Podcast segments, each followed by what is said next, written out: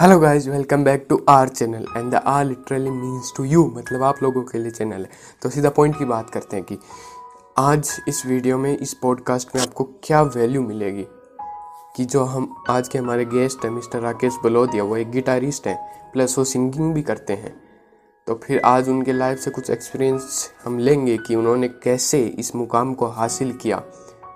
और अगर आप लोगों को भी इस वीडियो का पार्ट होना है तो फिर नीचे कमेंट करो या मेरा इंस्टाग्राम का हैंडल दिया हुआ है। एक शिकायत है मुझे आप लोगों से कि मैं देखता हूँ मेरे यूट्यूब स्टूडियो में कि आप लोग मतलब दस मिनट की वीडियो होती है, लेकिन आप लोग एक मिनट भी पूरा सा नहीं देखते। उसमें फिफ्टी फिफ्टी फाइव सेकेंड ऐसे कुछ लिखा हुआ है एवरेज ऐसा नहीं करना है।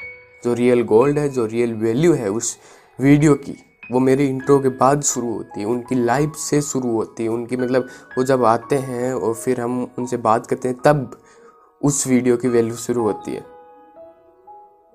यार आप लोग देखते नहीं हो पूरा, आप मतलब कोई भी कॉमेडी वीडियो आ जाएगा आपके पास, कोई भी फनी वीडियो आ जाएगा आपके पास, उसको आप पूरा मतलब पंद्रह मिनट, बीस मिनट का भी होगा, आप देखोगे।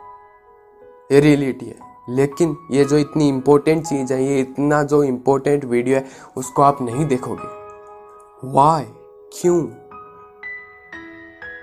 क्योंकि ये बोरिंग है। क्योंकि इसमें कोई मज़ा नहीं आ रहा, इसमें कुछ डायलॉग बाजी नहीं हो रही। भाई, अगर डायलॉग बाजी बाजी चाहिए ना तो यहाँ पे मत आओ। और सिर्फ़ हँसी चाहिए तो यहाँ पे मत आओ। अपनी ज़िंदगी को बदलने के लिए आओ। कुछ इम्पोर्टेंस अपनी ज़िंदगी में ऐड करने के लिए आओ, वरना मत आओ।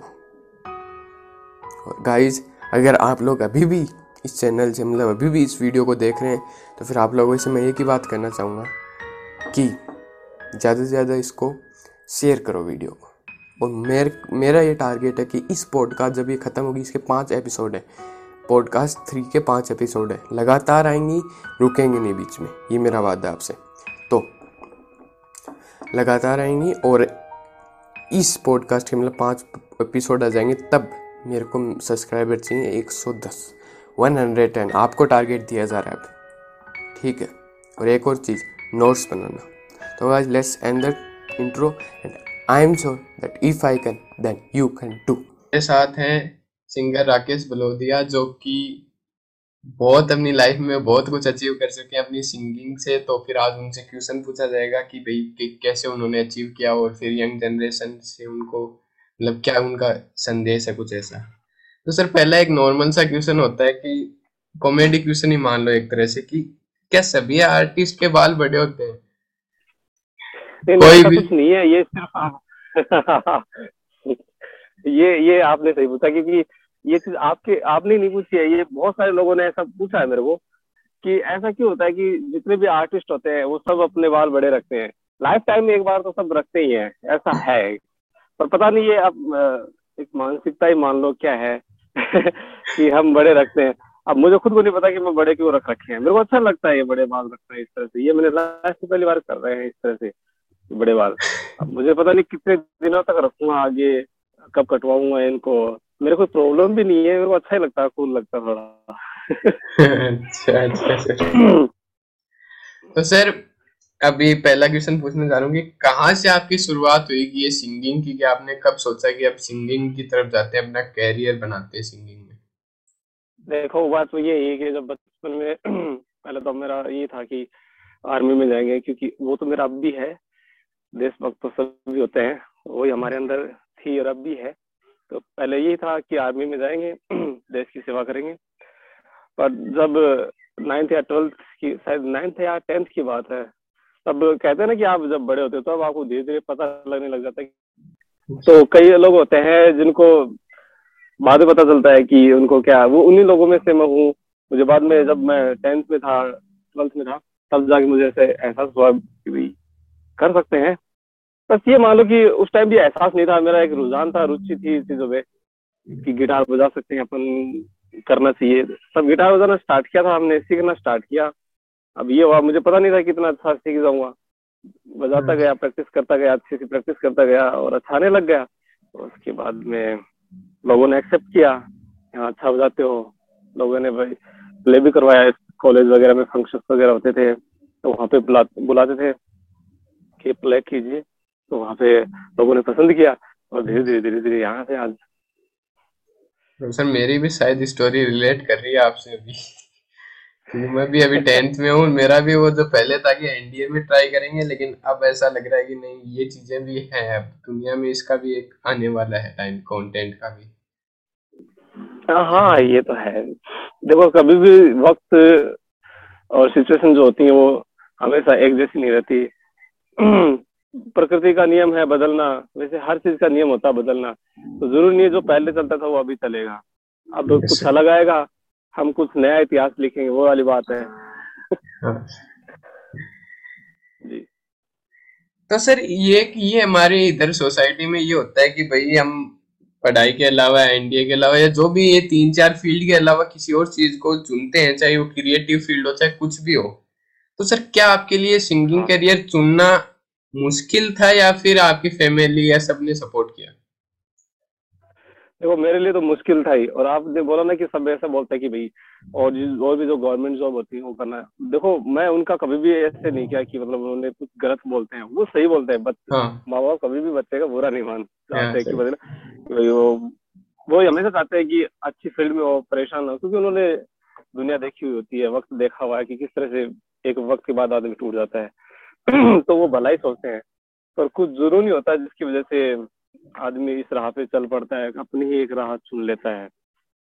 तो उसी वजह से मेरा भी यही रहा है। घर वालों ने ये मान लीजिए, एक तरह से सपोर्ट ही रहा उनका, क्योंकि उनका ये मानना था कि मैंने कभी भी कोई भी ऐसा काम नहीं किया जिनकी वजह से उनको शर्मिंदगी हो या फिर उनको पूरा विश्वास था मेरे पे कि ये जो भी करेगा अच्छा ही करेगा, कुछ सोच समझ के कर रहा है। और आज उनकी उम्मीदों पे खरा उतरा हूँ मैं जो भी किया अच्छा किया है। पहले पहले तो डिसबिलीफ आता ही है कि तू कर पाएगा, नहीं कर पाएगा। हाँ यस यस यस ये तो है। और वो, वही वाली बात है, एक वक्त भी लगता है ना, अभी मेरे को सिर्फ़ आठ नौ साल ही हुए हैं, ज़्यादा कोई वक्त नहीं हुआ है। और अभी तो बहुत कुछ करना बाकी है, अभी कुछ नहीं किया मैंने। मैं तो ये मानता हूँ, कुछ भी नहीं किया, मैं तो हर रोज कुछ ना कुछ सीखता हूँ, कुछ ना कुछ नई नई चीज़ पता चलती कि हाँ ये चीज़ भी होती है, ये चीज़ भी होती है। तो ऐसा कुछ नहीं, अभी तो बहुत कुछ करना बाकी है। घर वालों को अभी पूरा, उनकी आस्थाओं पे पूरा खराब नहीं उतरे अभी। अच्छा। तो सर आपके कुछ फ्यूचर प्लान्स बता दीजिए कि आप आने वाले पाँच दस सालों में क्या करते करने वाले हैं कुछ ऐसा?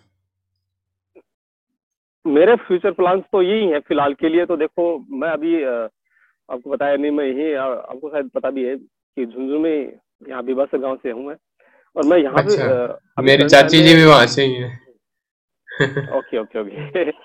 मैं यहीं पे झुंझुनू में रहता हूँ और यहीं से जो क्लासेस ज़्यादातर तो क्लासेस और जो लाइव इवेंट होते हैं, वो मैनेज करता हूँ। वहाँ पे जाता हूँ परफॉर्म करता हूँ। परफॉर्मर हूँ, मैं तो गिटार प्ले करता हूँ गाता हूँ। तो मेरा आगे जो प्लान है, वो ये है कि आगे बड़ी सिटी में जाना है। कोई भी सिटी हो सकती है, अभी ये पक्का नहीं है। वो आगे जाके देखेंगे कौन सी होनी चाहिए।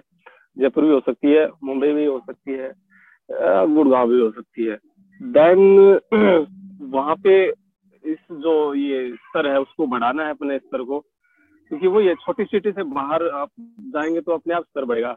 देन उसके बाद में अभी मैं अभी मिक्सिंग भी सीख रहा हूँ म्यूज़िक की तो उसमें भी आगे बहुत बड़ा कुछ करने का कि मिक्सिंग करके गाने रिकॉर्ड करने का उसमें भी मेरे को करना है अभी। तो और बाकी ये है आ, मैंने मेरा हमेशा ये है मेरा मानना है कि मैंने जो भी कुछ किया वो कभी इतना ज़्यादा कुछ सोच समझ के नहीं किया कि हाँ मेरे को ये होगा आगे दस साल में हो जाएगा पाँच साल में हो जाएगा। मेरा हमेशा रहता है कि अपनी जो इंटेंशन है वो एकदम से साफ़ रखो आप अपने। और मेहनत करते रहो अपने आप होता जाएगा जो भी है। सर आपके आइडियल कौन है इस चीज़ में और आपने उन लोगों से क्या क्या सीखा है? देखो मेरे जो सबसे फ़र्स्ट जो बोलते हैं जो मेरे अभी तक आइडल है ऐसे तो म्यूज़िक फ़ील्ड इतनी बड़ी है आपको हर इंसान का काम पसंद आता है, जितने म्यूज़िक डायरेक्टर है। पर मेरा जो सबसे पहले आइडल है, वो है कुमार सानू का, आपने अपने नाम सुना होगा, सिंगर है कुमार सानू। उनके गाने सुन सुन के मुझे इतना अच्छा मतलब मुझे, उन्होंने एक्चुअली मैं उनको क्रेडिट देना चाहूँगा कि म्यूज़िक में आने के पीछे उन्हीं का हाथ है एक तरह से, कि उनके गाने सुने, मुझे फील हुआ कि हाँ मैं कर सकता हूँ ये। मैंने सुन के मुझे फील हुआ ऐसा। उनको सुन के ही फिर मैंने स्टार्ट किया। फिर मैंने उनको जब स्टार्ट किया सुनना और बजाना स्टार्ट किया फिर तो फिर मुझे बहुत सारे और भी आर्टिस्ट है दोस्त सुनने को मिले कि हाँ यार, ये भी अच्छा काम करते हैं। अरे वाह, इन्होंने कितना अच्छा काम किया है। आप समझ रहे हो ना क्या कहना चाहता हूँ? तो यही चीज़ें होती है कि आप इन्वॉल्व होना स्टार्ट कर देते हो, फिर आपको नई नई चीज़ें डिस्कवर होने लग जाती है। तो मेरे लिए सबसे जो मेरे आइडल है वो कुमार सानू है। अच्छा। और कोई सर इस चीज़ में?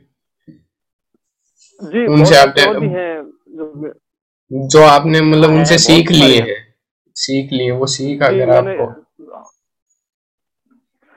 मेरे लिए सारुदा है उनकी वो एक्चुअली सिंगर है।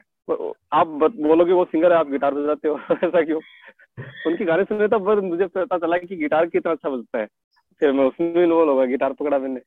और बाद में पंचम दा जैसे आर डी बर्मन नाम से म्यूज़िक डायरेक्टर है बहुत पुराने हैं तो नाइन्टी थ्री में डेथ हो गई थी उनकी और जतिन ललित नाम से डायरेक्टर है म्यूज़िक डायरेक्टर और भी बहुत सारे सिंगर है जिनको मैंने सुना है और उनसे इंस्पायर हुआ। देखो, जो जो भी अच्छा मेहनत से काम करता है, मैं तो इंस्पायर होता हूँ, चाहे मेरे से छोटा हो, चाहे मेरे से बड़ा हो, कोई भी हो, मैं तो इंस्पायर होता हूँ। तो जो अव्वल नंबर पे हुआ कुमार सानू।